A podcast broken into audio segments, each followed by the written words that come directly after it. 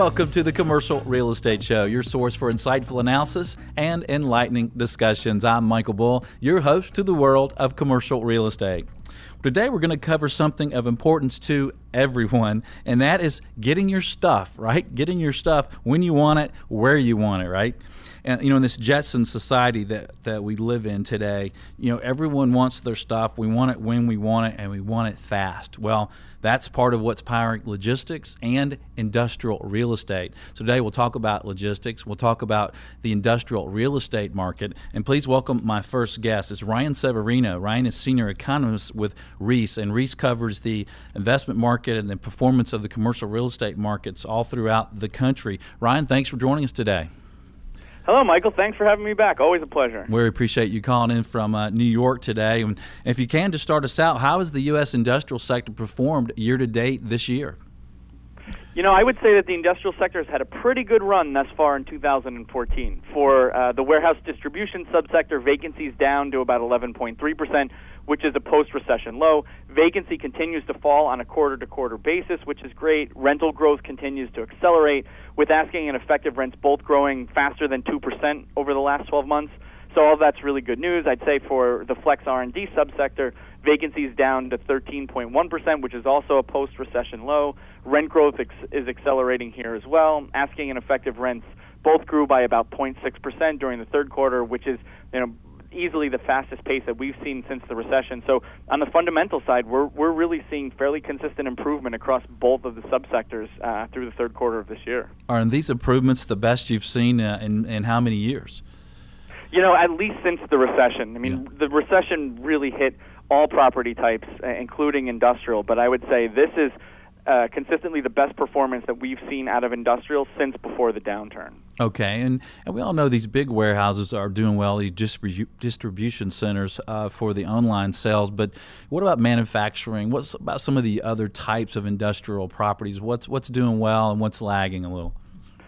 You know, I'd say all of them are, are are doing well to varying degrees. It's not universally consistent, but I'd say if you look at the major segments that we discussed, warehouse distribution, flex R&D, they're both performing well. I'd say even on the manufacturing side, we haven't seen as strong of a recovery as we've seen in the other subsectors. But even there, with the return of some manufacturing activity to the United States, and then a lot of you know big companies that are interested in setting up operations, especially in the right-to-work states in the South, we've definitely seen even a bit of a resurgence in the manufacturing subsector. So I'd say the high tide is raising all of the various subtypes of industrial properties right now. It might not be raising them all at exactly the same rate, uh, but it is uh, pretty much a driver of uh, of all the subtypes right now, and I'd say that's largely attributable to the strength uh, of the economy thus far.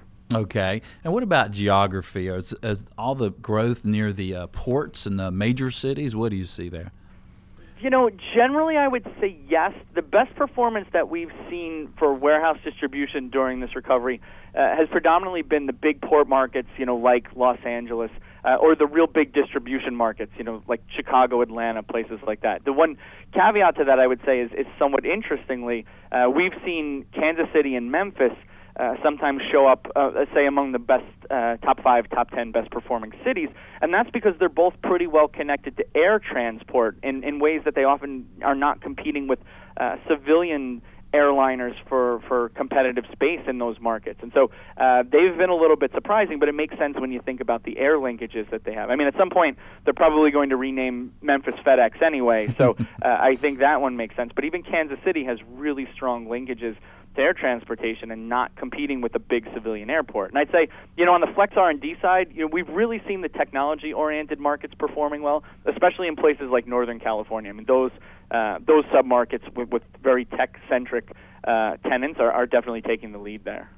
Okay, and is this improved performance? Is it limited to the, the larger assets and the larger properties, or are we seeing improvement also in some of the midsize and, and smaller industrial facilities? Uh, you know, I think it's akin to what we were we were talking about with the subtypes before. That the high tide is raising all of the ships, just not at exactly the same rate. So I would say that generally we are seeing an outperformance from the larger properties, and I, I think that's sort of breaks along class lines as well. We've seen Class A space which tends to be newer and larger, generally outperforming the market. And you know, most of the construction recently that we've seen has been in these larger buildings, some of them those mega distribution centers. So there's obviously a correlation there between the newness of the building uh, and and the class of the building. So I would say even though uh, those larger properties charge less on a per square foot basis, their rents have been growing a little bit faster than the rest of the market, just because that's where we're seeing uh, we're still seeing the concentration of demand these days. Okay, and we're talking with Ryan Severino, senior economist with Reis, and we're talking about industrial real estate in the U.S. And Ryan, what do you expect moving forward? I mean, uh, this is all good news. Uh, should this continue, uh, this growth uh, with rates and occupancy?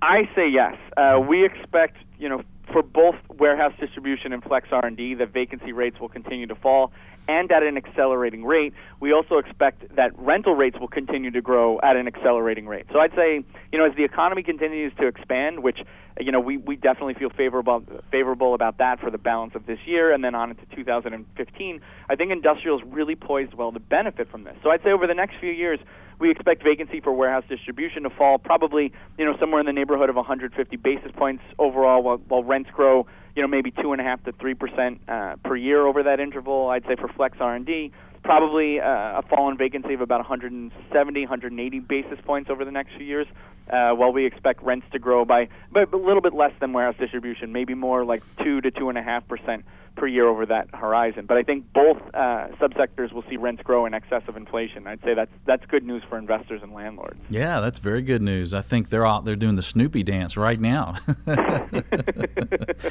well, what how are new deliveries impacting the market? Uh, you know, it seems like we didn't have any new construction for a while in the downturn, and, it, and it's picked up. Uh, has industrial really picked up? What are the levels you see?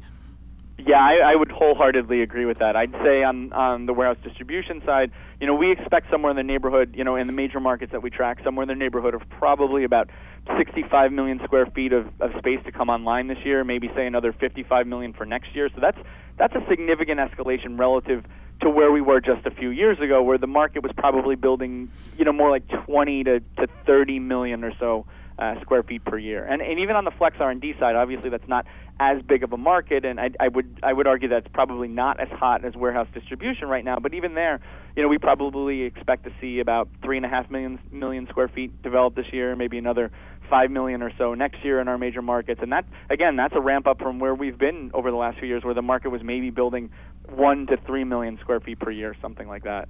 Yeah, and that's good news for industrial, and that's good news for, for jobs and everything else. So this 55 million to 65 million a year of, of new delivery. How does that compare to pre-recession years?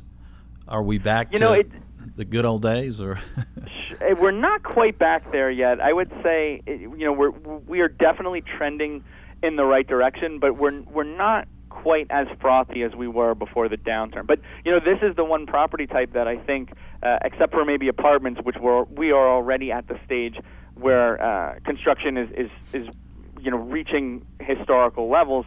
Uh, this is probably the next property type where we're going to see uh, construction activity start to push uh, those pre-recession highs again. So while we're not quite there yet, uh, there is uh, there's a significant chance uh, that sometime over the next few years that we start to push back toward those levels. Okay, and how much of this new space, uh, this new construction, is spec speculative that you know they don't have tenants for it yet?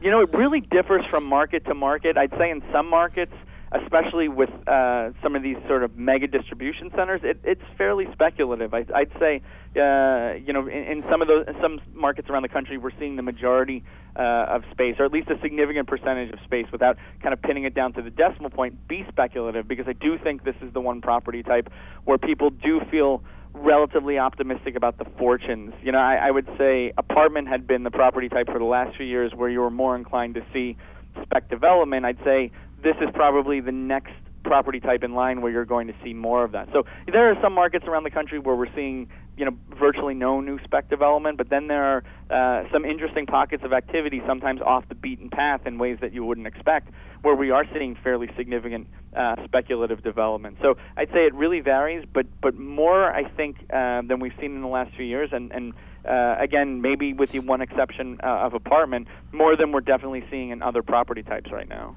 Yeah, that's interesting because you know, we, we all want our stuff fast, don't it? Don't we?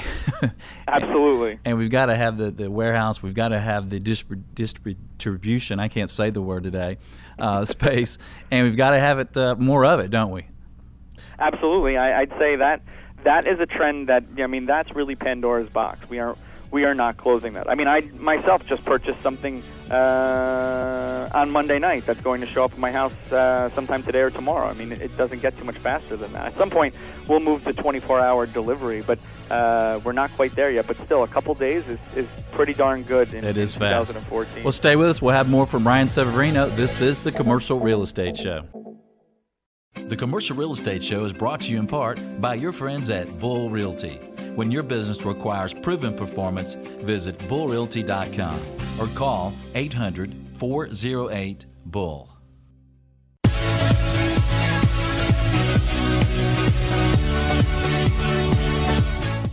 Welcome back to the Commercial Real Estate Show. I'm Michael Bull. Hey, today we're talking about industrial real estate. We're talking about logistics. And next we're going to talk about investment sales market. We have Ryan Severino, senior economist with Reis with us. And, and Ryan, let's talk about the investment market. You know, what do you see for sales volume in the industrial sector and, and how's it compared to the last several years? Has it really picked up?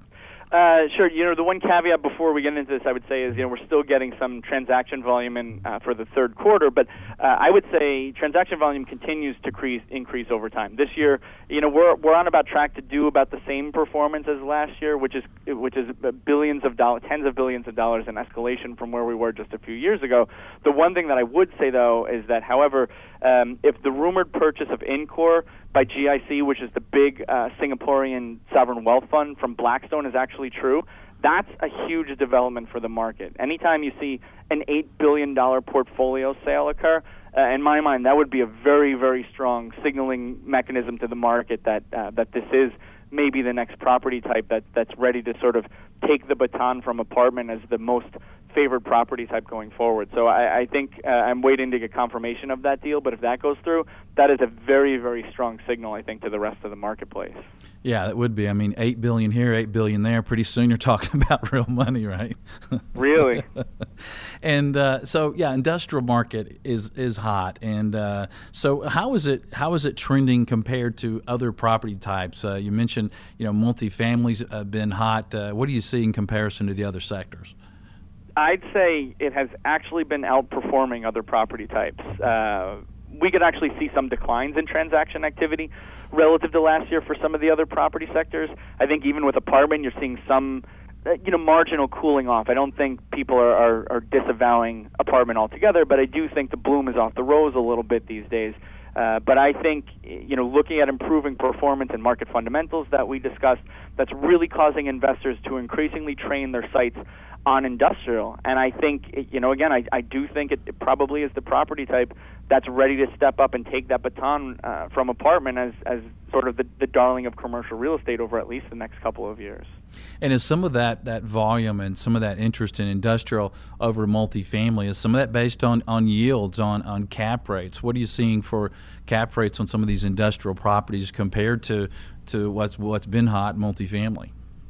You know, not surprisingly, cap rates continue to compress. Uh, the, the mean cap rate, the sort of average cap rate that we see in the market, that continues to drift downward, really following the pattern that we've seen from the last few years. So I'd say, you know, overall cap rates are, are probably in the sevens, but we are definitely seeing lower cap rates for higher quality assets and better markets. So I'd say, you know, we're not seeing cap rates test sort of the same lows that we're seeing in apartment, which are nearing uh, historically low levels. But the recovery in apartment started earlier than it is in industri- did in, did in industrial. So I wouldn't expect it to be at those levels just yet. But again, I do think this is the property type where there is really good potential, not just for improvement in fundamentals, but you know cap rate compression and, and increase in values going forward. Well, that's quite a considerable increase in yield then. If you're if you're getting in the sevens for uh, industrial properties, because uh, what are uh, multifamily uh, you know yields running now on average? you know, in the fives, yeah. and I would say in the really good markets, uh, you know, New York, San Francisco, places like that, we are still seeing deals go off at two, three, four. But uh, you know, even a spread of a couple hundred basis points, uh, given where industrial is in its recovery cycle versus where apartment is, I think there's room for that to compress because I think over the next few years you will see cap rate compression for apartments really stall out and then probably start to drift upward over the medium term. Where I think on the industrial side, I think the marketplace has longer for that cap rate to com- compression to continue to occur, and so I think you will see that spread between the two property types narrow a bit even uh, further as we go forward for the next few years. Yeah, and that makes sense, doesn't it? I mean, with, with online sales continuing to increase, I mean that's a big benefit for industrial real estate, isn't it? And it's going to should create investor interest uh, in the sector. Absolutely, and as, I, as I'm fond of saying when I'm talking about this this property type, industrial doesn't care through what channel goods are being sold, right? Industrial doesn't care so much if it's being sold via a storefront or if it's being sold via the browser on your computer or an app on your smartphone. All that matters is those goods need to be stored somewhere and then ultimately be distributed. So, from the industrial market's point of view, any acceleration in, in consumption and sales activity is a benefit for the sector. All right, so if you looked in your crystal ball, I know you have one, right? Look into the future, Ryan. You know, what do you expect to see for cap rates on industrial properties for the next year or two? You know, I expect to see cap rates to continue to drift downward over the next few years. Uh, I would say, you know, we shouldn't expect the same kind of cap rate compression that we've seen over the last few years, but you know, a drift lower, at least another 30 to 50 basis points over the next few years, is a completely reasonable expectation to have. I'd say congruent with this, we expect values to continue to rise. NOI growth uh, is actually expected to accelerate, uh, which you know will, will be a benefit for cap rate declines. So I think if you think about increased NOI growth and some minor cap rate compression, you are going to see increases in valuations over the next few years. And so I'd say uh, for owners of, of industrial, this is a good time to be holding. I'd say for anyone who's considering investing, you know, we're, we're still in the early stages of a recovery here, so I wouldn't say uh, you've missed the boat completely, but the boat is definitely leaving the dock. And what do you say to someone that says that's two very big positives, right? Increase in NOI, uh, decrease in cap rates. But what about interest rates? If we have a 100 uh, basis points increase uh, in the interest rates over the next year, how could that impact those uh, values? The, the good news is, you know, in the short term, it shouldn't make much of an impact because if you look at what really moves cap rates, uh, it tends to be growth in, or, or change, I should say, absolutely, change in NOI and risk premiums that really move cap rates, and then to a lesser extent, interest rates. So, as long as the economy is improving, NOIs are growing, and investors still feel confident about the property type to the point where risk premiums are at least stable, if not actually compressing a little bit, then that should actually cause cap rates to continue to go down. Where uh, things start to reverse is if we start to see the economy slow down at some point in the next, say, I don't know, three to five years, and then OI growth starts to slow down and turn negative, and then investor sentiment starts to turn against commercial real estate, including industrial, that's when there could be some cap rate expansion. So I would say one to three years, you know, not so much of a concern Three to five years is a little bit murkier. So I'd say short term hold, long term hold, you're probably pretty good. Medium term hold, you, you need to sharpen your pencil and, and make sure that the deal you're you're doing is is one that's really worth investing in because there is a significant risk over the that you know three to five years from where we are today uh, that we do run into another recession, and that certainly would not be good for cap rates. Okay, we're talking with Ryan Severino, senior economist with Reis, about the industrial market. And Ryan, so where do you see opportunities around the U.S.? I mean, you guys are looking at the performance numbers, you're looking at the cap rates on these uh, different types of properties around the country. Where might there be some opportunities for investors and developers? You know, there are a couple areas that I think are interesting. Number one, I would say uh, over time, more and more port markets on the East Coast are really gearing up for the widening of the canal. I think uh, even over the last year or so, we've seen more markets really become ready for that. I know they still have some development to do uh, in infrastructure at the ports themselves, but the ports are, are in terms of uh, dredging the canals deep enough and, and you know really expanding. I think I think that is a greater number than than you know I've discussed in the past. Um, I, I would also say that there is this trend toward large buildings that's not it doesn't really show any sign of abating. And and uh, you know they're a little bit off the beaten path. They're not in the best port submarkets. They're not even in the best uh, submarkets for the big intermodal distribution hubs you know Dallas Fort Worth Chicago Atlanta. And so I'd say as long as you know and we've been discussing this uh, this is Pandora's box. As long as e-commerce continues to rise there will be demand for those kinds of centers. And so I'd say, at least in the short to medium term, I think there's a lot of opportunity for investment and development there. Uh, Ryan, thanks for joining us. Stay tuned for more on the Commercial Real Estate Show on logistics and industrial real estate. The Commercial Real Estate Show is brought to you in part by Florida International University. With FIU's Fast Track system, you can earn your master's in real estate in just 10 months without interrupting your career. Visit FIUOnline.com to learn more. That's FIUOnline.com.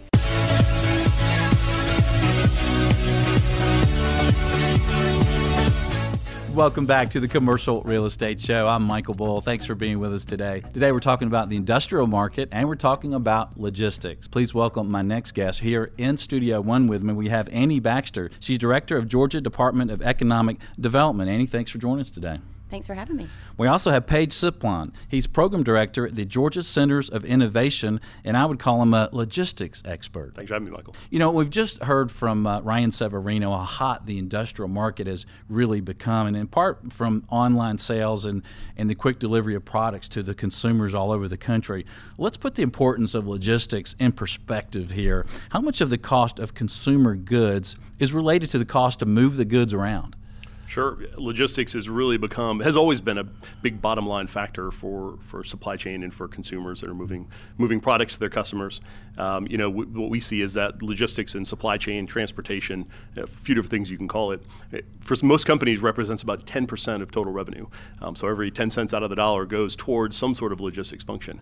That number can get up into the 40 or 50% range when we look at pharmaceuticals or cold chain type products. It's a much higher percentage of their total cost. Of that, of that operational cost, you know, 50 or 60% can just be from fuel alone, just as an example. So there's a lot of factors that go into to moving the products, uh, and I think companies are realizing that more and more. Yeah, and logistics has become really important, has it? I mean, uh, as we were just talking uh, earlier, I mean, you know, when I order something on my, I'll grab up my, my phone and I want to order it. I want it now, right? Yeah. And that's made logistics become very important. And, and you being Mr. Logistics, you become the pretty girl at the dance, right? Yeah, yeah. I'll take what I can get. there you go. Well, how are online sales impacting the world of logistics? Uh, it, it's crazy, isn't it?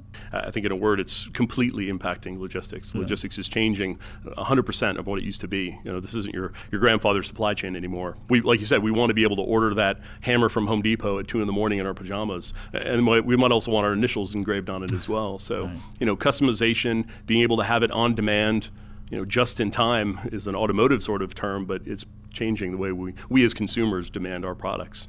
Yeah, and I would never use a hammer that did not have my initials on it. Uh, that's why I brought it up. Yeah, yeah. you saw my hammer out did, front, did yeah. you? okay. And and what about the speed of this delivery? It seems like you know two or three day delivery is, is not what people want anymore, right? People want it now. Uh, it's it's really speeding up. Uh, really, we, we, see Walmart and Amazon start talking about predictive logistics, where they sort of analyze all the information and big data they collect on us, and, and be able to predict what we're going to order. If we order a hammer, yeah, we think you're going to order nails, but it's a lot more complicated. But it's getting faster and faster. Same day delivery, um, and the list goes on. And how's is this demand for the mega size facilities still growing? I mean, we hear these these major deals over a million square feet. Uh, is this still growing? Is there still going to be more needs for those kind of facilities, Annie? I say yes, and in mm-hmm. particularly mm-hmm. due to e-commerce. Uh, mm-hmm. Jones Lang LaSalle estimates that 30% of the industrial big box demand is due to e-commerce and fulfillment right now. So you're certainly continuing to see that growth. Yeah. And those facilities are just larger. I mean, you think about the e-fulfillment uh, handles a hard, very large number of SKUs. You know, a Walmart e-fulfillment center might have 100,000 SKUs. That can be almost triple the amount of products you'll find in a in a regular store. A SKU being an individual, you know, barcode type item. Yeah. Um, and they got to be able to have that wider array of things. It just takes more space and a lot more people to move it. Yeah. And you help a lot of these companies with site selection. And when you're building a building that's over a million square feet, especially these these types of centers, because you need more parking and I mean more truck courts. You need a big flat piece of land. Are, are these companies having trouble finding uh, properties that are suitable in, in the locations where they want to be? I think what we're finding is that the need to be close to population centers has driven uh, developers to have to look at being creative and doing more adaptive reuse and redevelopment and infill. There's an example here in the metro Atlanta market where Rooker uh, an Atlanta based developer has an acquired a closed mall, Shannon Mall, and they're going to develop 1.1 million square feet of space. And that's, so that's a creative use of in town um, space because of the need for these facilities to be close to their customer base. So you're looking at a trend toward being creative and positioning the right location versus going further out to traditional industrial land that's already zoned but not as close to population centers. Yeah, and I think that is a great reuse for a lot of these dead malls around the country. What's uh, interesting, though, I think about that deal is getting the neighborhoods and the government there to agree to that because they all think, oh no, we, we want another nice retail development here, and in some cases, it's just not going to happen. So, uh, how, do, how do you get these government uh, entities to understand that uh, and, and get a deal like that done? Absolutely. So in that case, this is Union City, mm-hmm. and um, kudos to the local community as mm-hmm. well as Rooker for really coming together, getting together at the table with the local leadership, with the mayor, with the city council. They were able to look at what these potential job growth numbers could be for this reuse, and that really gets the community on board. And that's a great point, Michael. When you look at these infill opportunities, there's always got to be a public private partnership, it seems, to really make the deal work. And certainly in this case, it seems that's what has happened. Okay, well, stay tuned. We'll have more on the industrial market and logistics. I'm Michael Bull. This is the Commercial Real Estate Show. We'll be right back. The Commercial Real Estate Show is brought to you in part by France Media. France Media provides exposure to the world of commercial real estate. Visit francemediainc.com or call 404 832 8262.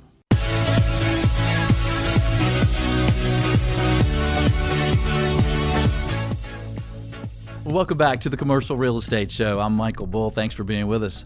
Today we're talking about logistics we're talking about industrial real estate. Our guests are Miss Site Selection, Annie Baxter, and Mr. Logistics, Page Siplon. And Annie, let's talk about states and, and municipalities and how they're winning business today. You know, how are these states winning these, these big deals today? First of all, Michael, I think the most important thing to note is that the most successful states are trying to act like a business in order to win business. So you you look at incentives packages that are being developed that are customized and creative, and they're developed on a case by case basis. You're talking about the most successful states have put programs in place that can be flexible. Um, and meet the client's needs rather than uh, just have an off the shelf solution. Yeah, and that's important. And what are some example incentive packages that you've seen lately where states have won big deals? Sure. So, you know, the typical things are offsets for corporate income tax. So you have job tax credits, sales and use tax exemptions on racking um, equipment that goes into a warehouse. And then also you have your training programs. So an example of a training program that's in Georgia is Quick Start. Quick Start provides free customized training to companies who are looking to establish a new operation here. Uh, Bass Pro established a state of the art warehousing distribution center in Macon, Georgia, and they needed to be able to train their workforce while the facility was being built. Quick Start Training then traveled to Missouri. They met with the company and they created a virtual distribution center using animations, using video and multimedia technology. So they were able to train those workers while the facility was being constructed so that on day one, when the doors opened, that facility was ready to, to get going and move quickly. Yeah, it's about partnerships. You know, incentives at the end of the day are about reducing that bottom line, the impact that that company is going to have on them when they move to a new location or, or select a new site. And, and I think what we see across the board, we mentioned partnerships a couple times. That's key. Companies, you know, they're looking for that bottom line to improve, but eventually cash that might be put into a deal, that's going to run out. And that partnership, um, being a best state for business, being acting like a business, as Annie mentioned, those are key. Those are long-term uh, incentives that um, that are, that are things that I think businesses are looking for more and more. It's why the states that are winning those businesses have those kind of personalities, if you will. Yeah, I think some people wonder why they're not drawing these, these businesses to their, their areas and their, their cities and their states. Uh, and what are the, the basic things uh, for some of those listeners that are drawing these companies? Uh, I mean, you have uh, the the airports, right, and you have the, the population there. You have the the, the employees and the, the what else, what's the basic things that draw these companies? You have the utilities, the power, right? Absolutely. So a company's having to take a look at typically a 10-year P&L mm-hmm. to layer in incentives, but then also figure out what are your long term operating costs. And sometimes labor can be 80% of that. So finding quality and available labor tends to rise to the top of the list for criteria. And even for warehousing distribution, particularly with e commerce, we're seeing that those type companies are really interested in quality and availability because this is a, a large long term cost because you do have a higher headcount in these e-commerce fulfillment facilities mm-hmm. because the work is more hands-on and then also that ability to identify surge labor and uh, to be able to quality have a quality trained workforce so have that partnership locally with your technical college with your university system and with the state in order to provide training that will train the workers in the beginning and then stay with the company as they grow. How important are the airports? Airports are key for mm-hmm. two two places. One, moving people in and out. Yeah. Talked about the global economy. Um, we got to be able to move people to further and more places than we ever have before as a company, and also from an air cargo perspective, it, for certain industries more than others. The other thing I would add, just on the logistics and uh, something to think about, is um, you know that these companies need to really think about their um, their, their long-term investment in logistics, and mm-hmm. it's not necessarily just the cost. A lot of times we have companies ask us, okay, well, what's it going to cost for me to move my products from here to here? And that cost is very important. We talked about bottom line, um, but it's you got to think about total landed costs, mm-hmm. right? And that reliability can be a very important factor and can cost you more than just a, a truckload move, if you will. So mm-hmm. you need to think about more of a total landed cost. Think about the entire supply chain as they decide on a supply chain. Incorporate the airports. Think about the ports. Think about what your business does as an operator and, and what kind of transportation modes you're going to need, and incorporate them into your site selection plan. Okay, so let's say I have a, a, a company and I'm looking for a location somewhere in the U.S. What are some some tips to help me through that process and to make the right choices? Oh, yeah. Well, first off, I, I think from a logistics point of view to start, um, we, we talk to companies about they, they always want to be they want to do it faster, they want to do it better, and they want to do it cheaper. Mm-hmm. Um, I would sort of build on that last point. Do it reliably. Mm-hmm. The companies and the that need to have reliable supply chains are going to be a more cost-effective supply chain for their mm-hmm. bottom line. Mm-hmm. Um, and the states there are some states that can provide that reliability across many of those modes. Mm-hmm. So I think that's one thing to look at from a logistics point of view. Uh, think about reliability. And how about the site selection? What are some tips there? Absolutely. So again, you're looking at the the big picture, the view of um, number one, the logistics have to make sense, mm-hmm. and then number two, what are what is your largest long term cost, and how can you best reduce that cost? And that's where companies are finding the balance between the cheapest location, the one that makes sense for business, and then layering in those incentives to to make the best. Because often the cheapest location isn't the best location. Long term investments. What's the biggest mistake you see companies make in site selection? Um, not do the things we mentioned, right? Yeah. Not to really incorporate or, or, bring your logistics, your, your chief logistics officer, if you, uh, if they have one. We see that coming up more and more. Have them incorporate into the solution. Uh, what we find is they pick a site because it works for X number of reasons, but then they're they're losing their shirt because they haven't thought about logistics as fully as they as they need to, and there's there's probably other reasons as well. Yeah. I'd say a lack of focus on long term costs versus immediate gratification of big incentives. It's hard to turn down that cash. Right. There's a lot of other incentive packages yeah, out there. Yeah, that's very important. Your business can probably be around 20, 30, maybe 100 years, Hopefully, right? Yeah. Uh, or at least you hope so. That's right. Well, stay tuned. We'll have more on logistics and industrial real estate. I'm Michael Bull. This is the Commercial Real Estate Show. We'll be right back. The Commercial Real Estate Show is brought to you in part by RealNex, providing a comprehensive suite of powerful commercial real estate tools at an incredibly low cost. Visit realnex.com. That's R E A L N E X.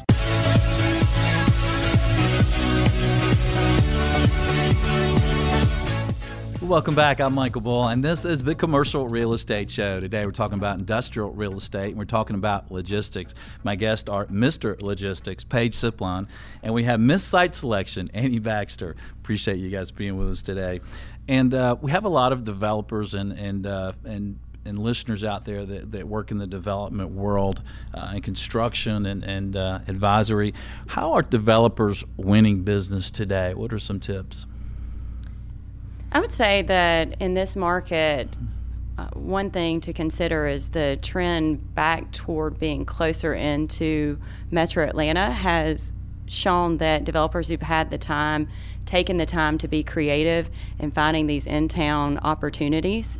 And one example is Majestic Real Estate put together a, a piece of property for Procter and Gamble and in this situation, they had to even buy a church in order to make it work. So, again, that's a very creative solution.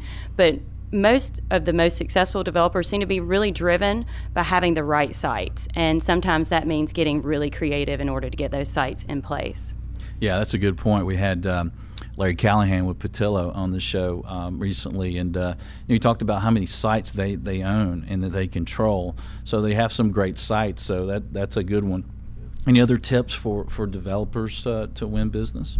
Sure, I'd say don't overlook the opportunity for public private partnerships. Mm-hmm. Also, there's an opportunity for that we've seen some developers in this area pre-negotiate incentives. So mm-hmm. their development has a pre-negotiated tax abatement that's in place that they can market to their tenant prior to any lease being signed and that's a really creative solution because in the past you've typically had those real and personal property tax relief proposals come in a- after a tenant is in hand. So having that nego- pre-negotiated and in place, and having worked locally to determine what are the offsets for permitting and streamlining that process for a potential tenant as well is kind of a value add and an icing on the cake type thing for a developer to offer on the front end. That's a great tip, and especially the time saving as well. Uh, and a lot of times, time is money, right? Sure, all the time. What are some of the trends you guys see um, in logistics and and uh, today? Well, yeah, I, there's quite a few. It's it's an exciting, growing industry. Mm-hmm. Uh, one of the ones we talked about before was e-commerce. Mm-hmm. Uh, one of the things driving e-commerce is this world of omni-channel. Mm-hmm. Uh, it's a fancy word to saying you know multi ways to order your products. Mm-hmm. Uh, we want to be able to get it through the internet. We want to be able to order it, you know, over the phone and, and through a retail store and a brick and mortar. So omni-channel logistics and all that it means to our supply chains, uh, both on the industrial real estate side, but also on the supply chain provider side, is going to be a big trend growing. We see that market growing. You know, e-commerce, B2C e-commerce market is about a 1.5 trillion dollar business and growing about five times the pace of brick and mortar retail. So it's it's going to be a big player uh, more than it even is today. Um, the other one is the you know, the creative use of rail um, and intermodal. Intermodal means shifting between truck and rail, using multiple modes. We talked about airports mm-hmm. uh, as well, using multiple modes of, of transportation um, and really sharpening your pencil to take advantage of all the different modes that are out there. And the last one is uh, we're going to see, and this is sort of a, a plus and a minus, the, the increase in that volume means there's going to be more trucks and really that means more truck drivers mm-hmm. and that's a really big that's a really great opportunity because it means more volume moving bigger warehouses more um, productivity for the for the states that they're in. But the trucking industry has had about 100 to 110 percent turnover rate for many many years, meaning that they're losing more people than they're bringing in. So it's a it's a sinking ship, and we've got to be able to figure out how to retain and, and keep those truck drivers um, with some of those companies if that if that volume is going to continue to grow. Well, I'm here. I have a pickup truck, so maybe sure. I can. I'll make sure I call you next time I get to work west. I can help. Well, guys, what an interesting uh, subject today. Thanks for joining us today. We appreciate uh, you being with us. Thanks for having me. Thank you for having us. And if you'd like more information on logistics or on site selection, both their websites and social media contacts and phone numbers will be on our site at commercialrealestateshow.com. We'll also have some video versions of this show. So if you're listening to the show on one of the radio stations, the 40 stations around the country, be sure to check out commercialrealestateshow.com. And then next week, we'll have a show on retail, the wild and woolly world of retail real estate. So uh, stay tuned and see us next week. And be sure you lead, learn, and laugh and join us for the Commercial Real Estate Show. The Commercial Real Estate Show is brought to you by Bull Realty Commercial Brokerage, a great place to do business. Visit bullrealty.com. RealNex, a comprehensive suite of powerful commercial real estate tools at an incredibly low price. Visit realnex.com. That's R E A L N E X. Sozo Web Hosting and Cloud Solutions. Secure, reliable, and worry free. Visit sozo.com. That's S O Z O.com. FIU, Florida International University. Earn your master's in real estate online in as little as 10 months. Visit FIUonline.com. And by France Media, providing exposure to the world of commercial real estate. Visit francemediainc.com. For more information on these great companies or for additional podcasts, videos, or blogs, visit creshow.com.